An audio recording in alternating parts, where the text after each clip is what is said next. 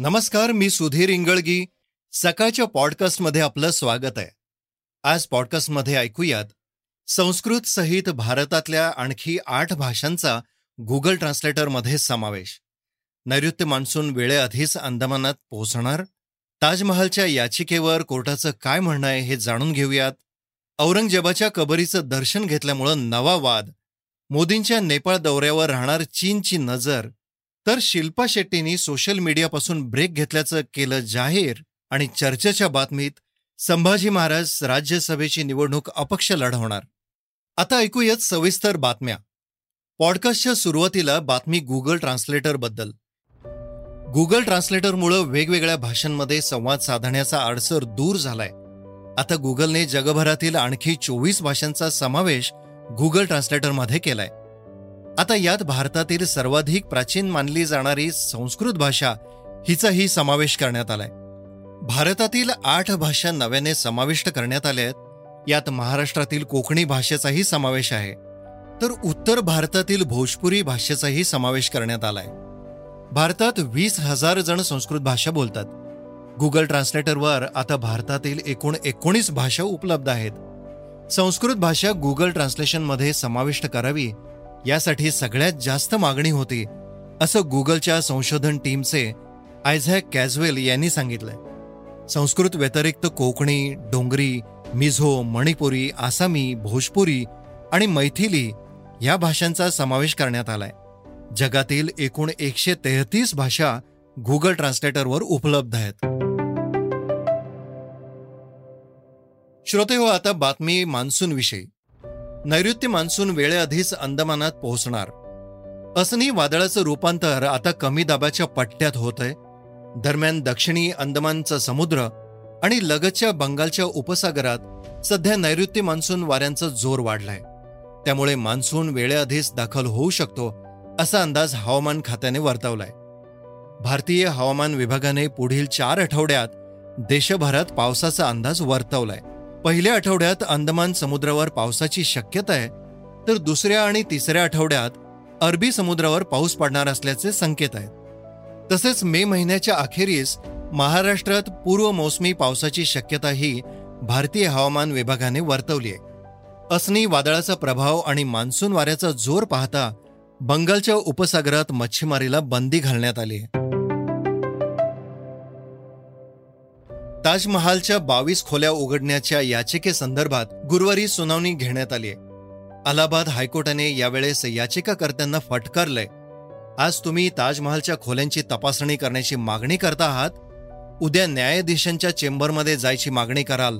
ताजमहाल कोणी बनवला ते आधी शोधा, विद्यापीठात जाऊन अभ्यास करा, PhD करा आणि त्यानंतर न्यायालयात या, अशा कडक शब्दात न्यायालयानं सुनावलंय.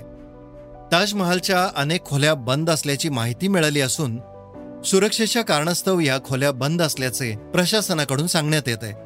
त्यामुळे याची चौकशी व्हायला पाहिजे असं याचिकाकर्त्याने म्हटलंय. तसंच कोर्टात झालेल्या सुनावणीत याचिकाकर्ते रजनीश सिंह यांचे वकील म्हणाले की देशातील नागरिकांना ताजमहालचं सत्य जाणून घ्यायचंय. ताजमहालमध्ये काही लपवलं गेलं असेल तर ते जनतेला कळलं पाहिजे. औरंगजेबने वडिलांना लिहिलेलं पत्र मी पाहिलंय असा युक्तिवाद त्या वकिलांनी केलाय.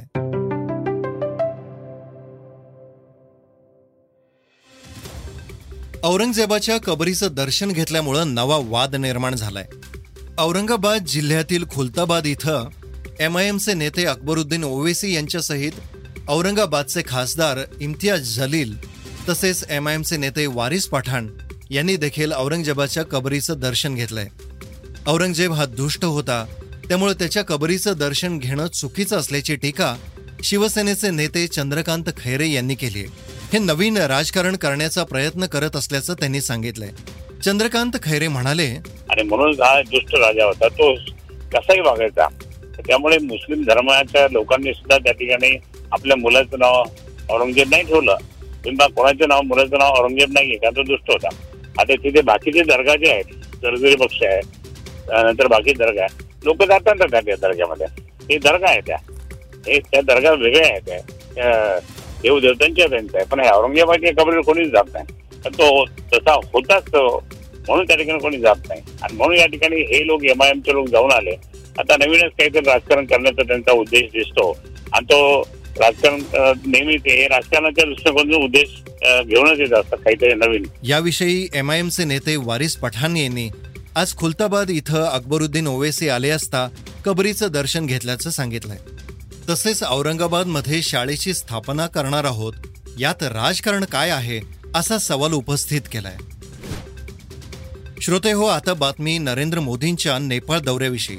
नेपाळचे पंतप्रधान शेरबहादूर देउबा यांच्या निमंत्रणावरून पंतप्रधान नरेंद्र मोदी 16 मे रोजी नेपाळला भेट देणार आहेत. नेपाळ सरकार देशातील महत्त्वाच्या प्रकल्पांसाठी चिनी कंपन्यांऐवजी भारतीय कंपन्यांच्या संपर्कात असल्याचे वृत्त प्रसारमाध्यमांमध्ये येत आहे.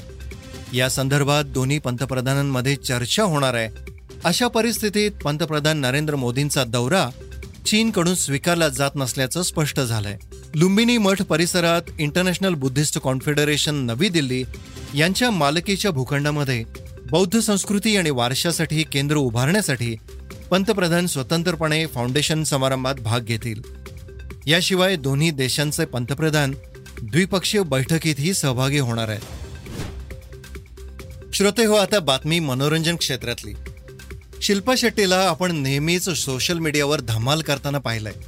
कधी तिचे ग्लॅमरस फोटो ती शेअर करून चाहत्यांना भुरळ घालताना दिसलीये, तर कधी तिच्या फनी व्हिडिओमधून तिने चाहत्यांचं मनोरंजन केलंय.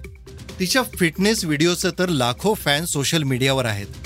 खाण्यापिण्याच्या बाबतीत तिनं दिलेले सल्ले किंवा तिच्या मोटिवेशनल व्हिडिओला फॉलो करणारेही अनेक जण आहेत. पण सोशल मीडियावरच्या तिच्या फॉलोअर्सना नाराज करणारी बातमी आहे.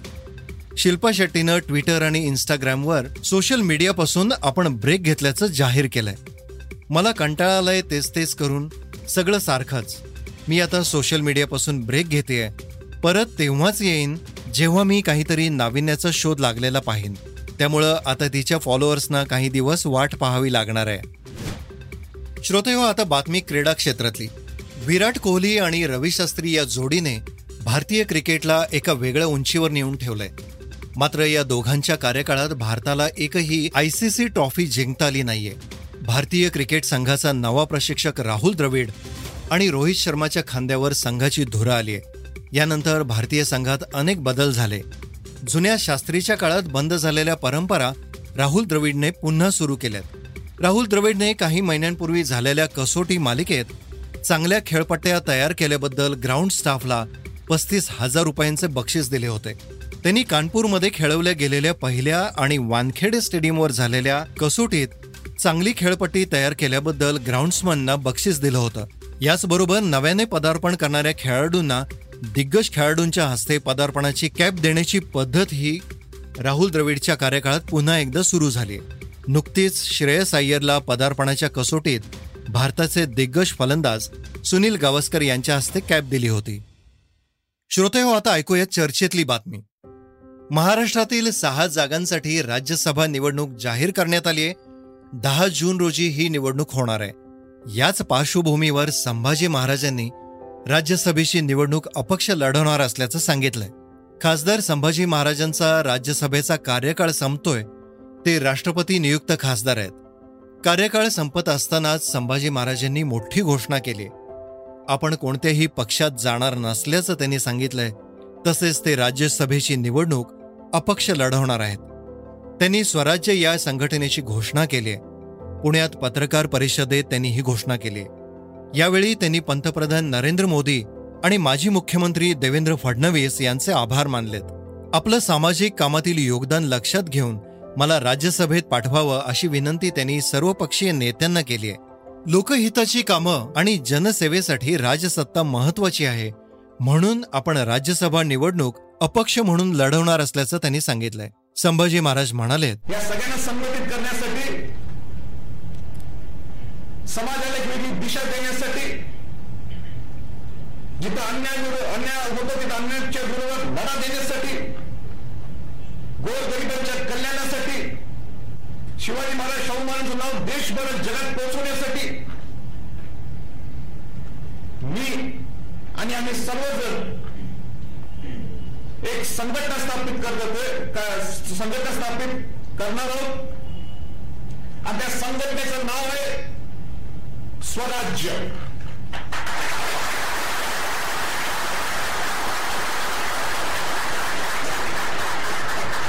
अनेक वर्षांपासून विविध संघटनांची इच्छा होती की आपण राजकीय पक्ष काढावा.